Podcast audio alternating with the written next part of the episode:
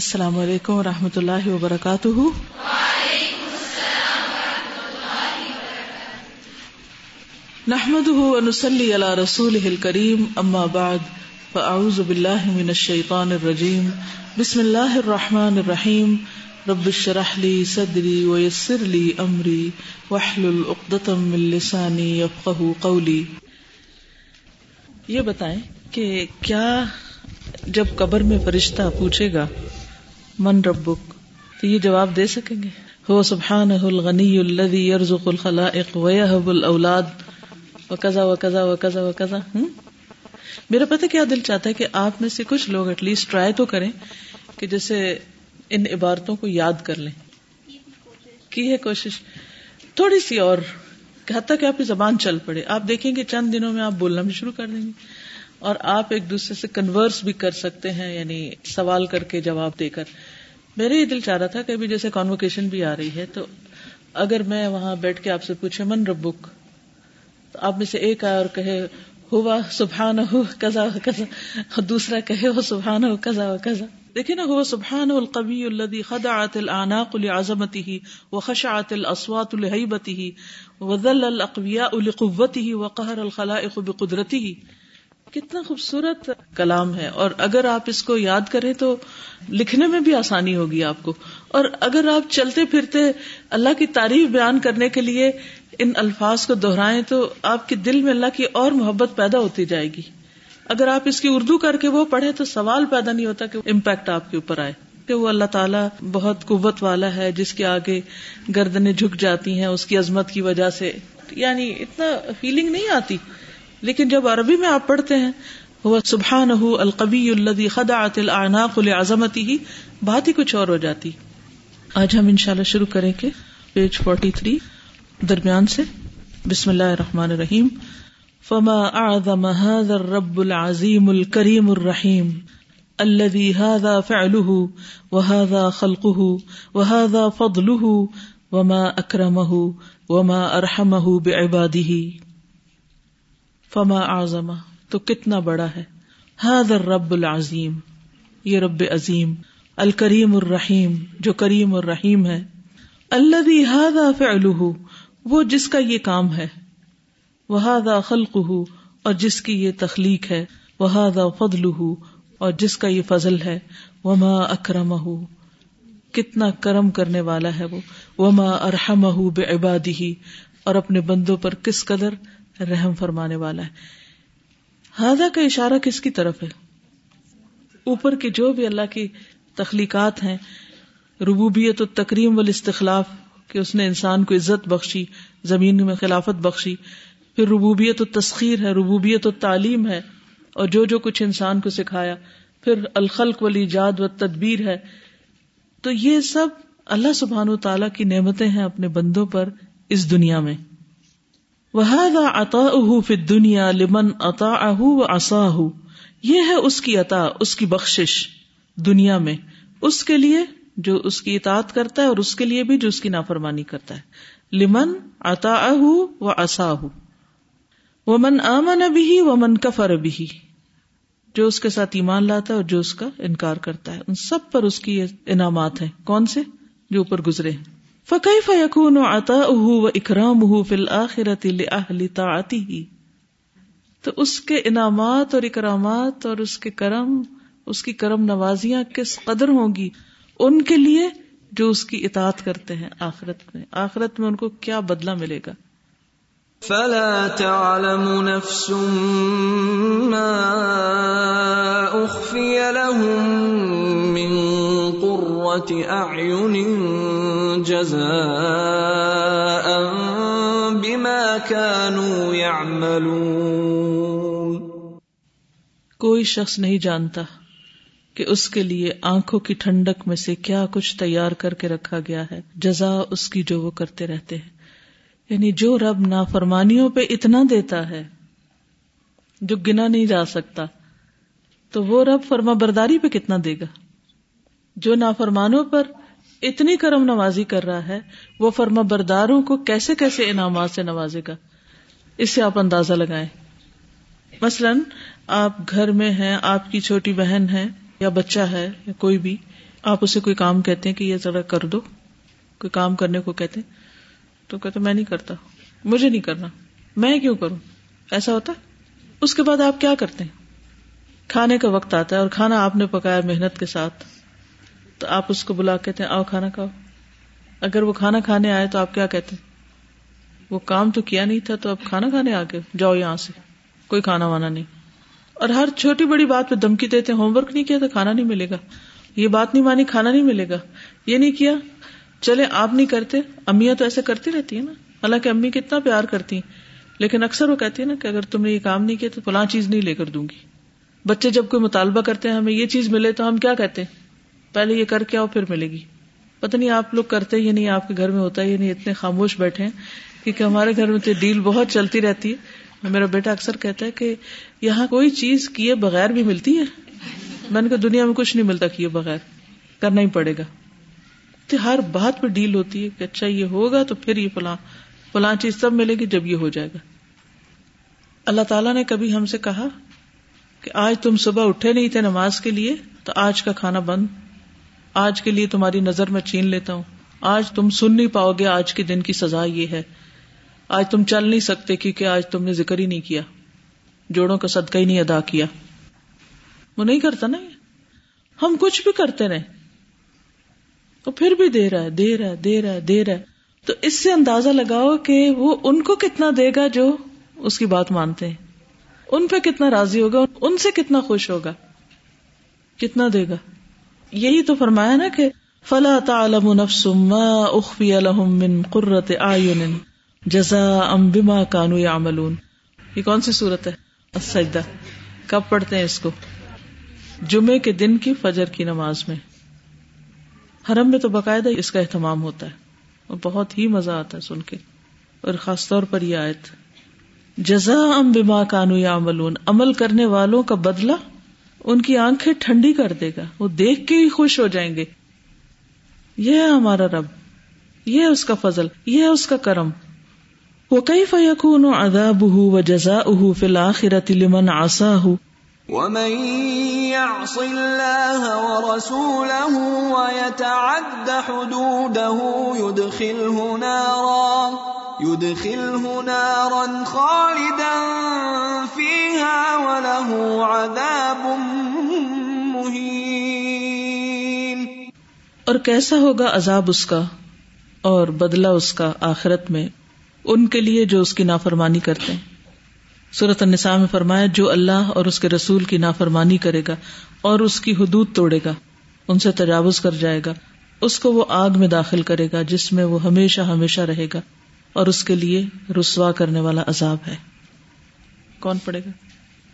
فما اعظم هذا الرب العظیم الکریم الرحیم الذی هذا فعله وهذا خلقه وهذا فضله وما اکرمه وما ارحمه بعباده وهذا عطاؤه فی الدنیا لمن اطاعه وعصاه ومن آمن به ومن کفر به فکیف یکون عطاؤه واکرامه فی الآخرة لأہل طاعته فلا تعلم نفس ما اخفی لهم من قرة اعین جزاء بما كانوا يعملون وكيف يكون عذابه وجزاؤه في الآخرة لمن عصاه ومن يعص الله ورسوله ويتعد حدوده يدخله نارا خالدا فيها وله عذاب مهين۔ سورة النساء رقم الآية 14۔ ٹھیک ہے، احسنت۔ انسان جب اللہ سبحانہ وتعالی کے بارے میں جانتا ہے اور پھر سوچتا ہے، ایسا لگتا ہے اسے ایک روشنی سے مل گئی ہے نا۔ کوئی بھی چیز جب ہم مزے کی کھاتے ہیں یا دیکھتے ہیں یا کچھ، تو ہم بس اس چیز پر ہی فوکس کر لیتے ہیں نا، یہ نہیں سوچتے کہ دیا کس نے ہے اور جس نے یہ سب کچھ بنایا ہے اتنا مزے کا، تو آخرت میں اس نے کیا کچھ بنایا ہوگا۔ تو پھر شوق بڑھتا ہے نا کہ اس کو پانے کے لیے مجھے ہر حالت میں اس کو راضی کرنا ہے، چاہے سب مجھ سے ناراض ہو جائیں پھر بھی اس کو راضی کرنا ہے۔ چلیے اب آپ لوگ ساتھ ساتھ ترجمہ کریں گے۔ وہ ہوا سبحانہ العظیم، بہت عظمت والا، الذی لا اعظم منہ، اس سے بڑا کوئی بھی نہیں، اس سے زیادہ عظمت والا کوئی بھی نہیں، الکبیر، بہت بڑا، الذی لا اکبر منہ، جس سے بڑا کوئی نہیں، والعظمت اور عظمت، والکبریاء اور بڑائی، من خصائص ربی رب کے خصائص میں سے، خصوصیات میں سے، عز و جل عزت و جلال والا، والکبریاء اور بڑائی، کبریا اعلی بلند ہے، من العظمتی عظمت سے بھی، کبریا عظمت سے بھی بڑی چیز ہے، وَلِهَذَا اور اسی لیے جَعَلَهَا اس نے بنایا اس کو، کس کو؟ کبریا کو، سبحانہ پاک ہے وہ، بمنزلت الردائی ردا کے مقام پر، یعنی کبریا کو ردا کے مقام پر رکھا، کما جیسا کہ جعل العظمت اس نے بنایا عظمت کو یا رکھا عظمت کو، بمنزلت الازاری ازار کے مقام پر، ردا اوپر ہوتی ہے، ازار نیچے ہوتا ہے، تو اللہ تعالیٰ نے کبریا کو ردا کہا ہے اور عظمت کو ازار کہا ہے، تو اس لیے کبریا عظمت سے بھی بڑی ہے۔ وَهُوَ سُبْحَانَهُ الْعَظِيمُ الَّذِي لَا أَعْظَمَ مِنْهُ الْكَبِيرُ الَّذِي لَا أَكْبَرَ مِنْهُ، وَالْعَظَمَةُ وَالْكِبْرِيَاءُ مِنْ خَصَائِصِ الرَّبِّ عَزَّ وَجَلَّ، وَالْكِبْرِيَاءُ أَعْلَى مِنَ الْعَظَمَةِ، وَلِهَذَا جَعَلَهَا سُبْحَانَهُ بِمَنْزِلَةِ الرِّدَاءِ كَمَا جَعَلَ الْعَظَمَةَ بِمَنْزِلَةِ الْإِزَارِ۔ واضح؟ معنی میں تو اتنا زیادہ فرق نہیں، لیکن مقام میں فرق ہے، سپیریئر دین عظمت، اسی لیے جو تکبر کرتا ہے اللہ تعالیٰ اس سے سخت ناراض ہوتا ہے۔ قال النبی صلی اللہ علیہ وسلم العز ازارہ والکبریاء رداؤہ فمن ینازعنی عذبتہ، اخرجہ مسلم۔ قال النبی نبی صلی اللہ علیہ وسلم نے فرمایا، العز عزت، ازارہ اس کا ازار ہے، والکبریاء رداؤہ اس کی چادر، فمن ینازعنی تو جو اس کو مجھ سے چھینے گا، عذبتہ میں اسے عذاب دوں گا، یعنی جو بڑا بننا چاہے گا میں اس کو پھر پکڑوں گا۔ واللہ جل جلالہ عظیم لا تراہ العیون، واللہ اور اللہ تعالی، جل جلالہ اس کا جلال بہت بڑا ہے، عظیم بہت عظمت والا ہے، لا تراہ العیون جس کو آنکھیں دیکھ نہیں سکتی، ولا تدرکہ الابصار نگاہیں اس کو پا نہیں سکتی۔ قرآن مجید میں آتا ہے، لا تدرکہ الابصار وهو يدرک الابصار وهو اللطیف الخبیر نگاہیں اس کو نہیں پا سکتی اور وہ نگاہوں کو پا لیتا ہے اور وہ باریک بین بہت خبر رکھنے والا ہے۔ الانعام 103۔ وحین جاء موسیٰ صلی اللہ علیہ وسلم لمیقات ربہ، وحین اور جب، جاء آئے، موسیٰ موسیٰ علیہ السلام، لمیقات ربہ تشوفت روحہ، پچھلے دفعہ بھی پڑھا تھا، لرز گئی روحہ ان کی روح، واشتاقت نفسہ اور ان کے نفس کو شوق ہوا، ان کی روح جھوم اٹھی اور ان کا نفس کو شوق لگ گیا، لرؤیت ربی ہی اپنے رب کو دیکھنے کا، کیونکہ اللہ تعالیٰ ان سے بات کر رہے تھے نا، اللہ تعالیٰ کی آواز کتنی خوبصورت ہوگی۔ اب دیکھیے کہ آوازیں جو ہوتی ہیں نا وہ دلوں کو ہلا کے رکھ دیتی ہیں، نہیں ایک ہی بات کو آپ ایسے یوں کر کے کریں تو اس کا اور اثر ہوتا ہے، اگر آپ اس کو زیادہ اچھی طرح کریں۔ پھر یہ کہ گانے کا بھی کتنا امپیکٹ ہوتا ہے، حالانکہ الفاظ اس کے کیا ہوتے ہیں، if you analyse the words جو گانے میں ہوتے ہیں تو انسان کہتے ہیں کیا۔ اور مثلا بعض لوگ نعت پڑھتے ہیں وہ جھوم جھوم کر، سننے والے بھی ان کو حال پڑ رہا ہوتا ہے، اگر ان سے پوچھے اس کا مطلب کیا ہے، کل مجھے کسی نے نعت دکھائی تو اس میں ایک دو شعر تھے تو میں نے کہا اس کا مطلب کیا ہے، کوئی پتہ نہیں مطلب کیا ہے، تو بعض اوقات وہ صرف کیا ہوتا ہے لفظ جوڑ توڑ کے نعت بنائی ہوئی ہوتی ہے، حالانکہ اس کا مطلب لکھنے والے کو بھی نہیں شاید پتا ہوتا اور سننے والوں کو بھی نہیں خبر، تو پھر اس کا امپیکٹ اتنا کیوں ہوتا ہے۔ آواز، لے، ٹیون یا کسی خاص گانے کی اس کے اوپر جو ویسے بندوں کو رلا دے تو اس طرح کے الفاظ پڑیں گے تو آپ کا دل ایسے ہل جائے گا۔ تو جب موسیٰ علیہ السلام نے اللہ تعالیٰ کی آواز سنی تو ان کو تو شوق لگ گیا کہ میں اب دیکھوں ان کو۔ فَطَلَبَ مِن رَبِّهِ أَن يَنْظُرَ إِلَيْهِ، فطلب تو اس نے طلب کیا، کس نے؟ موسیٰ علیہ السلام نے، من ربی ہی، اپنے رب سے، ان ينظر الیہ، کہ وہ دیکھیں اس کو، فعلمہ اللہ، تو بتایا ان کو اللہ نے، علم دیا، اعلمہ، معلوم کرایا، انہو، بے شک وہ، لا یطیق، نہیں طاقت رکھتے، ان یراہ، کہ وہ اس کو دیکھ سکے، وہ طاقت ہی نہیں رکھتے. اس کا مطلب یہ ہوا کہ سن تو سکتے تھے لیکن دیکھ نہیں سکتے تھے. انہوں نے آواز تو سن لی اللہ تعالیٰ نے لیکن دیکھ نہیں سکتے تھے. اس دونوں میں بھی فرق ہے. مثلا کوئی شخص آپ کو ایکسپلین کرتا رہتا ہے، میں ایک باغ میں گئی، وہاں ایک درخت تھا اور اس پہ تو بہت ہی پھول تھے اور ہریالی بھی بہت تھی اور وغیرہ وغیرہ، لیکن کیا ہوتا ہے، آپ کہتے ہیں ہاں ہوگا، امیجن کر لیتے ہیں. لیکن وہی چیز اگر آپ دیکھیں، اوہ، سن کے اوہ نہیں نکلے گی. اسی لیے سننا پہلا سٹیپ ہے اور دیکھنا اگلا سٹیپ ہے اس سے آگے. اسی لیے اللہ سبحانہ وتعالیٰ نے جنت کا نقشہ تو بتایا ہے لیکن دکھایا نہیں ہے. ما اخفی لہم من قرۃ اعین، درجات ہوتے ہیں نا ہر چیز کے. فطلب من ربہ ان ينظر الیہ فعلمہ اللہ انہ لا یطیق ان یراہ وامرہ، اور ان کو حکم دیا موسیٰ علیہ السلام کو، ان ينظر الی الجبل، کہ پہاڑ کو دیکھے، الذی ہوا امکن واثبت واکبر من الانسان، وہ جو زیادہ پکا ہے، ٹکا ہوا ہے، جمع ہوا ہے، امکنا مکان سے، وہ اثبتا ثابت ہے، جمع ہوا، وہ اکبرا زیادہ بڑا ہے، کس سے؟ من الانسان، انسان سے. فلما تجلی ربہ للجبل، جب اس کے رب نے پہاڑ پر تجلی کی تو صرف اس تجلی سے جعلہ دکا، وہ ریزہ ریزہ ہو گیا. ومن رہبت الموقف خر موسیٰ صعقا، ومن، اور سے، رہبتی خوف، الموقف اس مقام کی، ایٹ دیٹ پوائنٹ یا اس مقام یا موقع پر موسیٰ علیہ السلام بے ہوش ہو کر گر پڑے، خر موسیٰ صعقا فغشی علیہ، اس پر بے ہوشی طاری ہو گئی. وغاب عن وعیہ، غاب، کون غائب ہوئے؟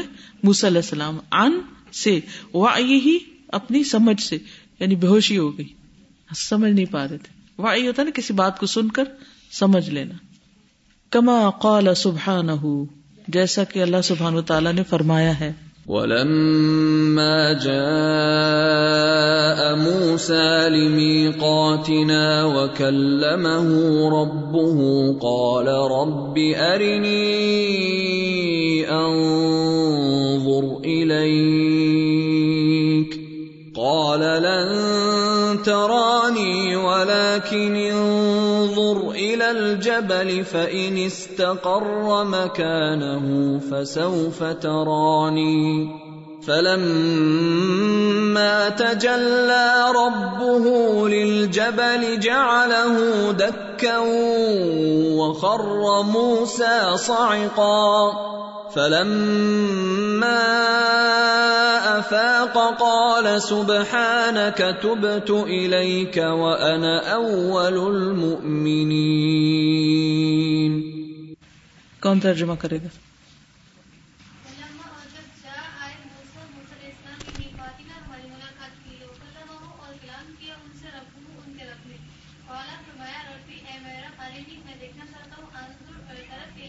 ارے نہیں، دکھائیے مجھ کو، انظر الیک، یعنی اپنا آپ دکھائیے کہ میں آپ کو دیکھوں.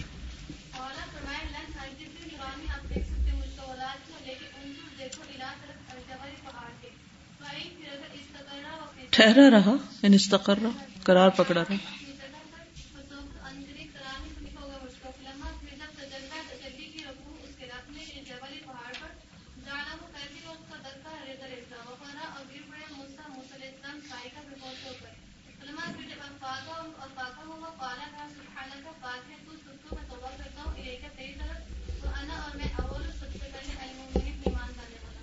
ٹھیک. سبحانک تنزہت وتعالیت ان تری بالابصار وتدرک تبت الیک من تجاوز المدی فی سؤالک وانا اول المؤمنین بعظمتک وجلالک وبما انزلتہ من کلمات. سبحانک، پاک ہے تو، تنزہت، تو پاک ہے یعنی منزہ، وتعالیت، اور تو بلند ہے، ان تری، کہ تو دیکھا جائے بالابصار نگاہوں سے، یعنی تو اس سے بھی پاک ہے کہ نگاہ ہے تو یہ دیکھ پائیں، تو اس سے بلند ہے، یعنی نگاہوں کے حصار میں آنے سے بالا ہے۔ جب کوئی کسی بہت خوبصورت چیز کو دیکھتا ہے تو عام طور پر دیکھنے والا تو خوش ہوتا ہے، لیکن خوبصورت چیز کا کیا حال ہوتا ہے؟ آپ سوچ رہے ہوں گے نا کہ تنزہت وتعالیت عن تراب الابصار، یعنی نگاہوں کے دیکھے جانے سے تو پاک ہے، بلند ہے، کیونکہ نگاہیں بھی تو میلا کرتی ہیں نا، کہ نہیں، تکلیف بھی دیتی ہیں، اور اللہ تعالیٰ تو اس سے پاک ہے، بلند ہے، اسے کوئی نقصان نہیں دے سکتا۔ لیکن اس میں جو کانسیپٹ ہے کسی بھی چیز کو چھپا کے رکھنے کا، وہ کتنا پیارا ہے۔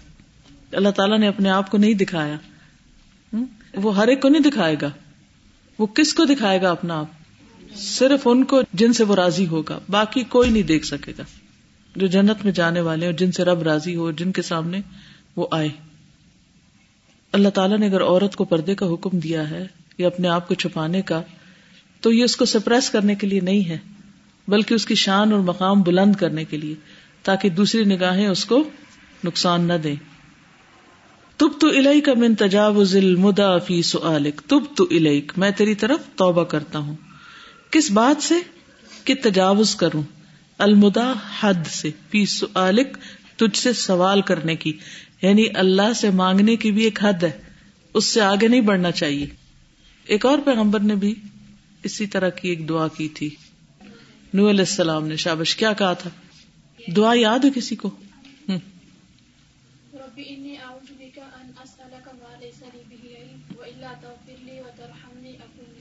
شابش، رب اعوذ بک ان اسألک ما لیس لی بہ علم۔ تو دعا کا، یہ سوال کا بھی ایک طریقہ ہوتا ہے نا، تو اللہ مجھے تو اپنی پناہ میں رکھ کہ میں تجھ سے ایسی چیزیں مانگوں جس کا مجھے علم ہی نہیں۔ جیسے مشرک کے لیے دعا نہیں کر سکتے، تو کچھ چیزوں کی دعا نہیں کر سکتے، نہ اس کی اجازت ہے۔ اس میں سے ہر بات اس طرح کی گئی ہے کہ اس پوائنٹ آف ویو سے ہم نہیں سوچتے۔ عام طور پر ہم کب سوچتے ہیں کہ اللہ تعالیٰ اس سے منزہ ہے کہ کوئی اسے دیکھ پائے، یہ بھی نہیں سوچتے ہم بس کہتے ہیں نہیں دیکھے تو نہیں دیکھا، خیر ہے۔ وَأَنَا أَوَّلُ الْمُؤْمِنِينَ بِعَظَمَتِكَ وَجَلَالِكَ، اور میں سب سے پہلے ایمان لانے والا ہوں تیری عظمت اور تیرے جلال پر، وَبِمَا أَنزَلْتَهُ مِن كَلِمَاتٍ، اور جو بھی تو نے کلمات میں سے نازل کیا، اور سب سے پہلے مانتا ہوں۔ اس کی ریڈنگ کون کرے گا ان دو لائنوں کی؟ بس مریم، آنك تنزهت وتعاليت أن ترى بالأبصار وتدرك، تبت إليك من تجاوز المدى في سؤالك، وأنا أول المؤمنين بعظمتك وجلالك، وبما أنزلته من كلمات۔ Good.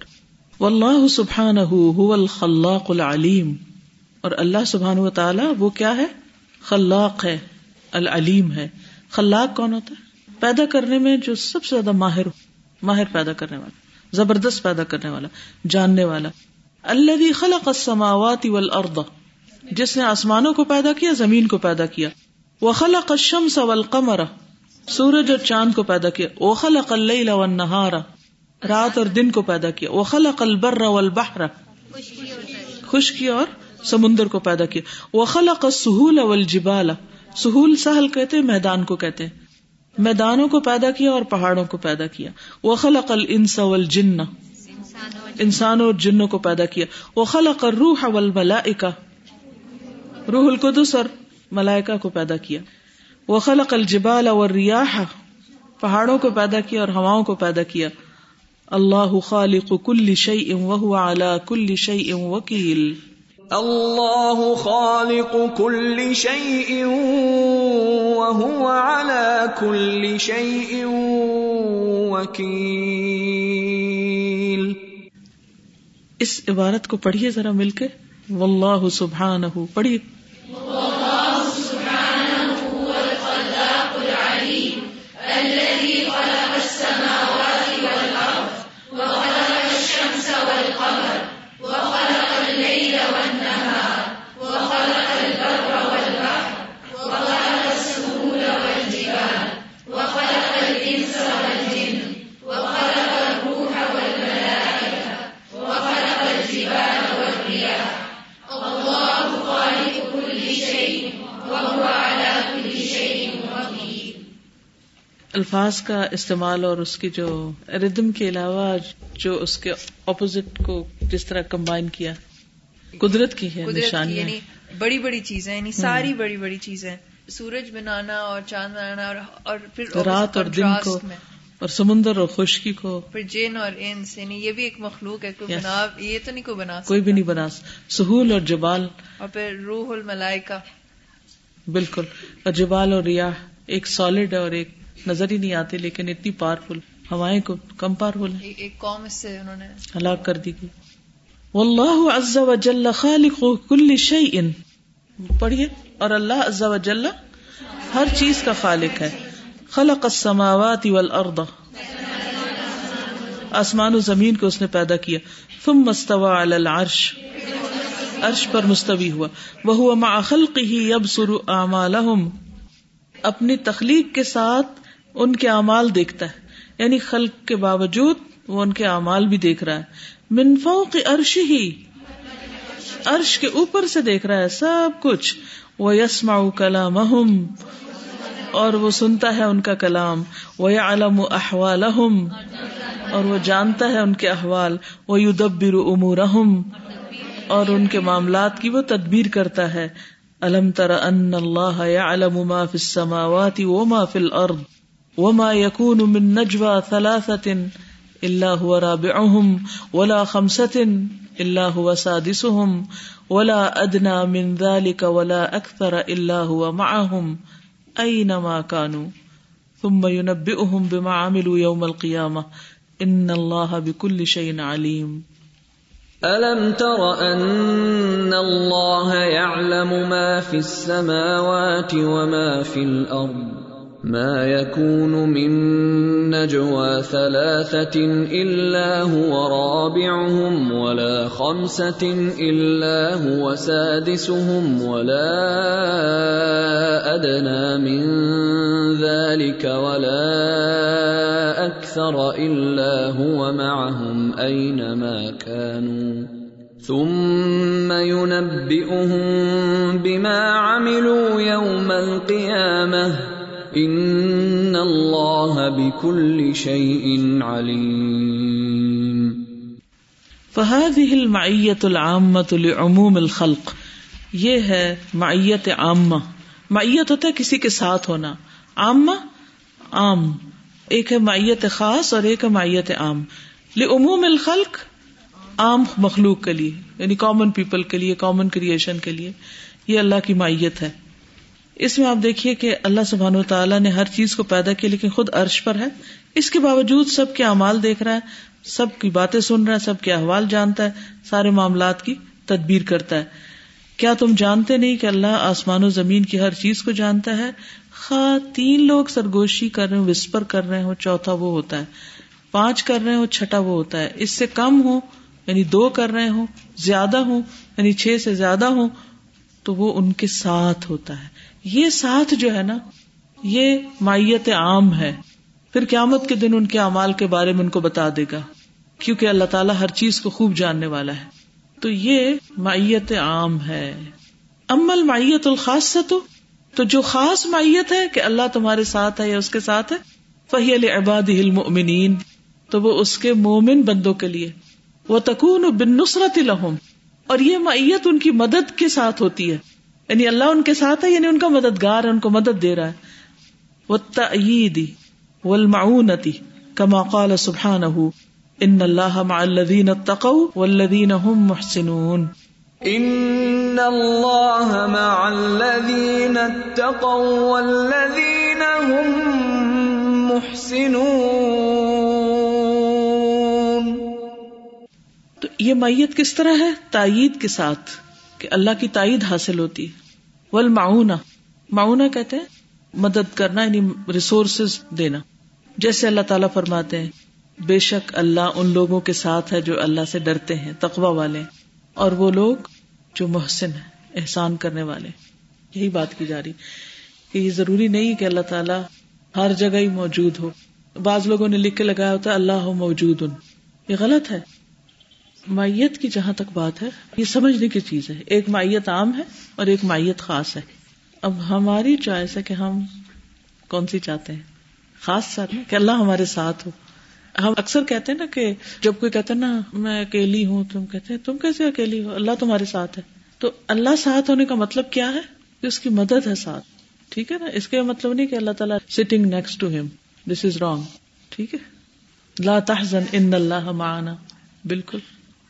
اس لیے اللہ تعالیٰ کی معرفت بہت ضروری ہے کہ ہم اسی طرح اس کو سمجھیں جیسا وہ ہے، نہ کہ اپنی طرف سے تعویلیں کر لیں.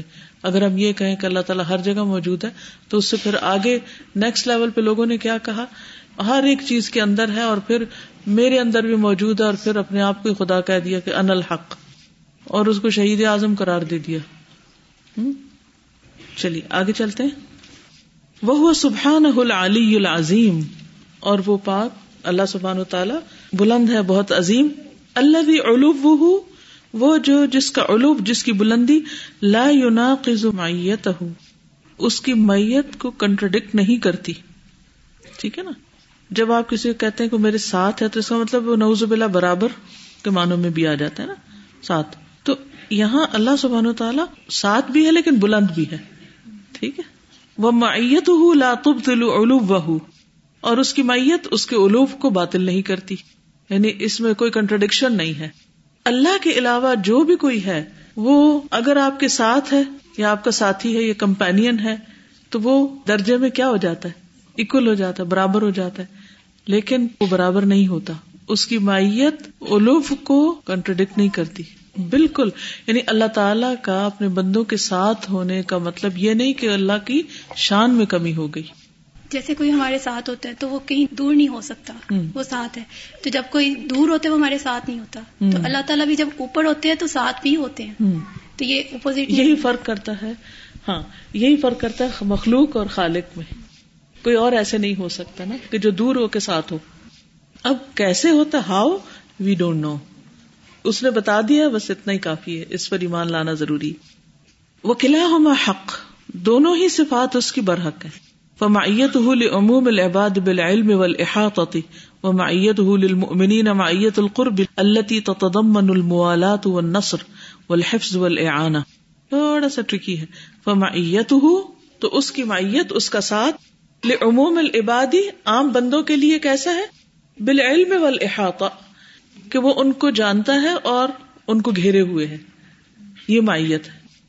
اور مومنوں کے لیے اس کی معیت، ومعیتہ للمؤمنین معیت القرب، کیسی معیت ہے، قرب کی، التی تتضمن الموالات والنصر، جو موالات اور نصر پر مشتمل ہے. موالات کس کو کہتے ہیں، دوستی. والحفظ والإعانة، حفاظت اور مدد، یہ بھی اس میں شامل. واللہ جل جلالہ هو مالک الملک وحدہ، ترجمہ کیجئے، اور اللہ جل جلالہ وہ مالک ہے ملک کا، وحدہ، اکیلے، he is the only one, alone. ومالک الکون بلا شریک، اور پوری کائنات کا مالک ہے بغیر کسی شریک کے. یملک من شاء من ملکہ تملیک العاریہ، یملک مالک بناتا ہے، من شاء جس کو وہ چاہتا ہے، من ملک ہی اپنی بادشاہت کا، اپنے ملک کا، تملیک العاریہ، عارضی، عاریتن تملیک یعنی ادھاری، تھوڑی سی عارضی.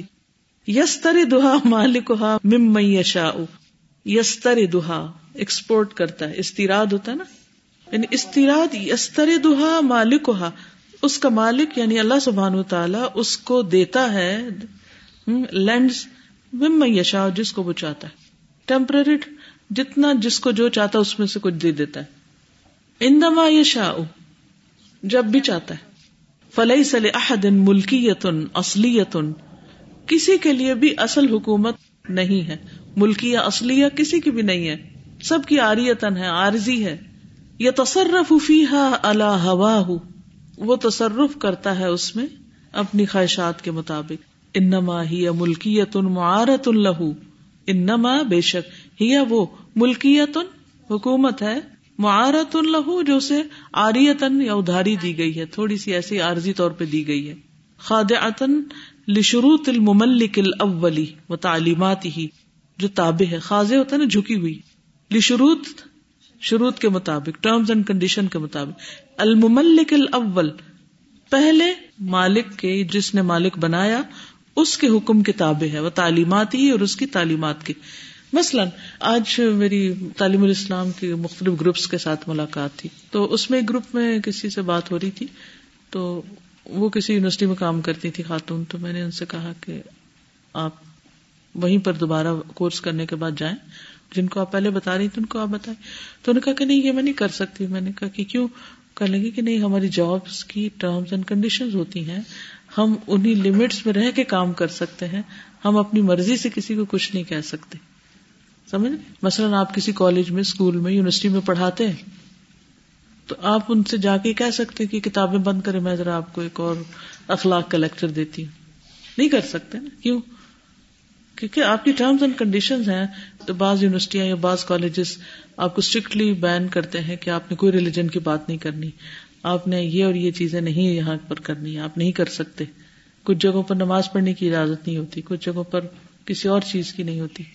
اب مثلاً میں پچھلے ہفتے کہیں کھانے پہ گئی ہوئی تھی، تو جو لڑکی سروس دے رہی تھی، تو اس نے جب دیکھا میں حجاب میں بیٹھی ہوئی اور اس طرح، تو میرے پاس آ گئی. تو کہنے لگی کہ میرا بہت دل چاہتا ہے کہ میں یہاں حجاب کروں، لیکن ہمیں اجازت نہیں ہے. ہم نے ایچ آر کو لکھ کر بھی دیا ہے اور ہماری بہت ریکویسٹ بھی ہے، لیکن ہمیں الاؤڈ نہیں ہے.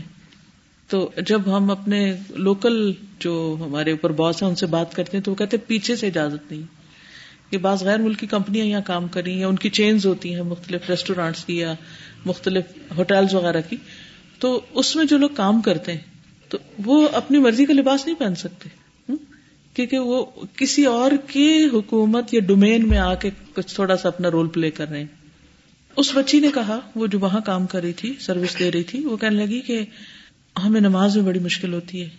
تو میں نے کہا کیوں؟ کہتی ہے کہ ہم مردوں میں کام کر رہے ہوتے ہیں، تو آپ مجھے بس اتنا بتا دیں کہ کہیں میرا وضو ٹوٹ تو نہیں جاتا، ورنہ یہ ہوتا ہے کہ ہم اپنا ڈریس جب پہنتے ہیں وضو کر کے پہنتے ہیں، اور بیچ میں 5 منٹ کی ہمیں بریک مل سکتی ہے کہ جلدی سے ہم فرض پڑھ لیں، لیکن ہم وہ اس لیے نہیں پڑھتے کیونکہ ہمیں یہ نہیں پتا کہ ہمارا وضو رہتا ہے یا نہیں. تو میں نے اس کو بتایا کہ اس سے وضو نہیں تمہارا ٹوٹتا، اگر تمہارا سر ننگا ہے، تم اگر وضو پہلے سے کیے ہوئے ہو اور تھوڑی سی بھی بریک ملتی ہے تو جا کے جلدی سے نماز پڑھ لو، اپنا فرض پورا کرو، کیونکہ تم اللہ کی بندی زیادہ ہو بنسبت کسی اور کے بندہ بننے. تو دنیا میں بھی لوگوں کو غلام بنا لیا جاتا ہے، لیکن یہ جو بھی لوگوں کو غلام بنایا ہے نا، وہ سب معارہ ہے. معارہ کا مطلب یہ کہ عاریۃً ادھاری، ان کے پاس حکومت ہے، بڑی جلدی چلے جانے والی ہے، اور وہ سب اللہ کے حضور حاضر ہونے والے ہیں اور اپنے اعمال کا حساب دینے والے ہیں. اب آپ دوبارہ اس کو دیکھیے. فلیس لأحد ملکیۃ اصلیۃ یتصرف فیہا علی ہواہ، کسی کی بھی اصل ملکیت، اصل حکومت نہیں کہ اپنی مرضی سے کرے سب کچھ. انما ہی ملکیت معارۃ لہ، جس کو بھی حکومت ملی ہے بس وہ ایسی عاریتن ہے. خاضعۃ لشروط المملک الاول و تعلیماتہ، فاذا تصرف المستعیر فیہا تصرفا حسنا، اگر کام کاج کیے عاریتن لینے والے نے اس میں اچھی طرح کام کاج کرنا، تصرف ہوتا ہے اس کا استعمال، اگر اس نے اپنے کو ملنے والے اختیارات کو اچھے سے استعمال کیا، موافقا لامر اللہ، اللہ کے احکام کے مطابق، اسعدہ اللہ فی الدنیا والآخرہ، اللہ اس کو دنیا اور آخرت میں کیا کر دے گا؟ خوش کر دے گا، اس کو خوش قسمت بنا دے گا، اس کو سعادت بخشے گا. وان تصرف فی الملک تصرفا سیئا، اور اگر اس نے اپنے اختیارات میں برا تصرف کیا، یعنی برے طرح استعمال کیا اپنے اختیارات، مخالفا لامر اللہ، اللہ کے حکم کے مخالف، وقع هذا التصرف باطلا، تو یہ تصرف کیا ہو گیا؟ تصرف باطل. یحاسب و یعاقب علیہ ممن ملکہ ایاہ، تو وہ اس کی طرف سے حساب لیا جائے گا، سزا دیا جائے گا جس نے اس کو وہ اختیار دیا تھا. ہمارا اپنی ذات پر بھی ایک عارضی اختیار ہے، وقتی طور پہ ہماری مرضی ہے نا، ہم اٹھے بیٹھے. جب جان لے لیتا اللہ تعالیٰ تو کدھر جاتا ہے اختیار؟ کچھ بھی تو نہیں کر سکتے. واللہ وحدہ هو الذی یدبر امر الکون کلہ، اللہ وہ ایک ہے جو ساری کائنات کے معاملات کی تدبیر کرتا ہے. وہ امر البشر کلہم، تمام انسانوں کے معاملات کی، فی کل مکان، ہر جگہ پر، وفی کل زمان، اور ہر زمانے میں، ہر دور میں۔ قل اللہم مالک الملک تؤتی الملک من تشاء وتنزع الملک ممن تشاء وتعز من تشاء وَتُعِزُّ مَن تَشَاءُ وَتُذِلُّ مَن تَشَاءُ بِيَدِكَ الْخَيْرُ إِنَّكَ عَلَى كُلِّ شَيْءٍ قَدِيرٌ تولج الليل في النهار وتولج النهار في الليل وَتُخْرِجُ الْحَيَّ مِنَ الْمَيِّتِ وَتُخْرِجُ الْمَيِّتَ مِنَ الْحَيِّ وَتَرْزُقُ مَن تَشَاءُ بِغَيْرِ حِسَابٍ۔ واللہ سبحانہ بِيَدِهِ الْمُلْكُ، اللہ سبحانہ تعالیٰ کے ہاتھ میں ہے ساری حکومت، سارے اقتدار، سارے اختیار۔ وَهُوَ عَلَى كُلِّ شَيْءٍ قَدِيرٌ۔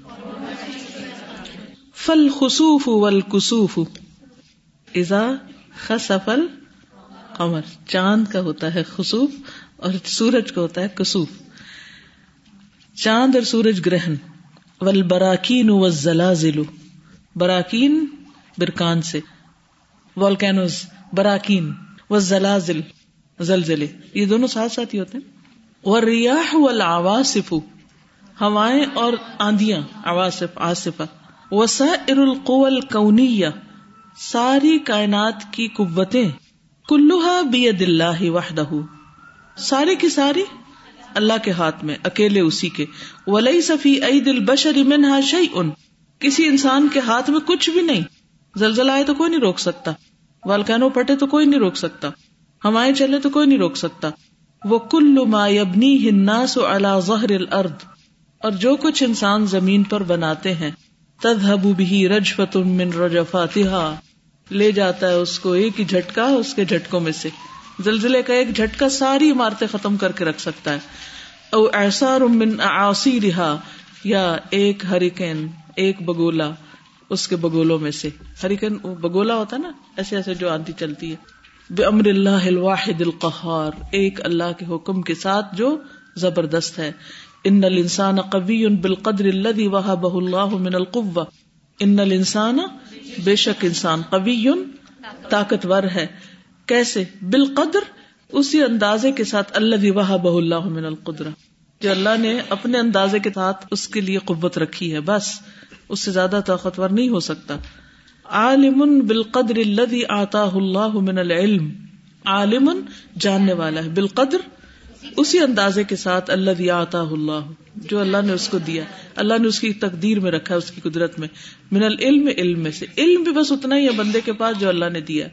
ولکن ھذا الکون الھائل، یہ عظیم الشان کائنات، ہائل ہوتا ہے جسے دیکھ کے ہول آ جائے، ہول دلانے والی، بہت عظیم۔ زمامہ، اس کی باغیں، بید خالقہ، اس کے خالق کے ہاتھ میں ہیں، وہ چلا رہا ہے اس کو۔ وَقَوَّاهُ مِنْ إِمْدَادِهِ، اور اس نے اس کو قوت دی ہے اپنی مدد میں سے۔ وَهَذَا الْقُوَى، اور یہ قوت، تَسِيرُ وِفْقَ أَمْرِهِ سُبْحَانَهُ، اللہ کے حکم کے مطابق چلتی ہے۔ وَيَقِفُ الْإِنسَانُ أَمَامَ قُوَى الْكَوْنِ الْهَائِلَةِ مَكْتُوفُ الْيَدَيْنِ حَسِيرًا، اور انسان کھڑا ہوتا ہے امامہ، سامنے، قوى الكون، کائنات کی قوتوں کے، الہائلہ، بہت عظیم الشان، مکتوف الیدین، ہاتھ باندھے، کتف کتے کندھے کو، مکتوف الیدین، کندھوں کے ساتھ اس کے ہاتھ لگے، یوں کر لیں یا یوں کر لیں یا جیسے بھی۔ حسیرن، حسرت زدہ، تھکا ماندہ، ہیلپ لیس، یہ کچھ کرنے کے قابل نہیں۔ حسیرن، تھکا ہوا، تھکا ماندہ۔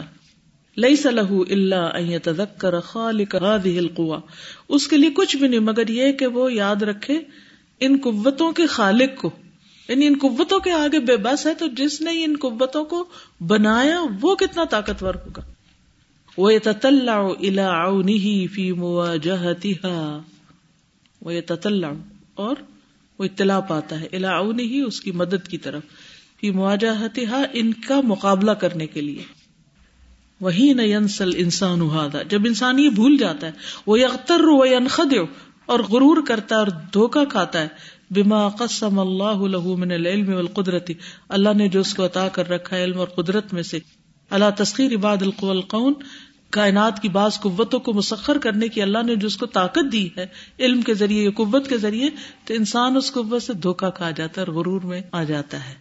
فإنه يصبح مخلوقا مسیخا مقطوعا عن العلم الحقیقی، تو وہ ہو جاتا ہے ایسی مخلوق جو مسخ شدہ ہو، مسیخ مسخی ہوئی، مقطوعا عن العلم، علم سے کٹی ہوئی، الحقیقی حقیقی علم سے.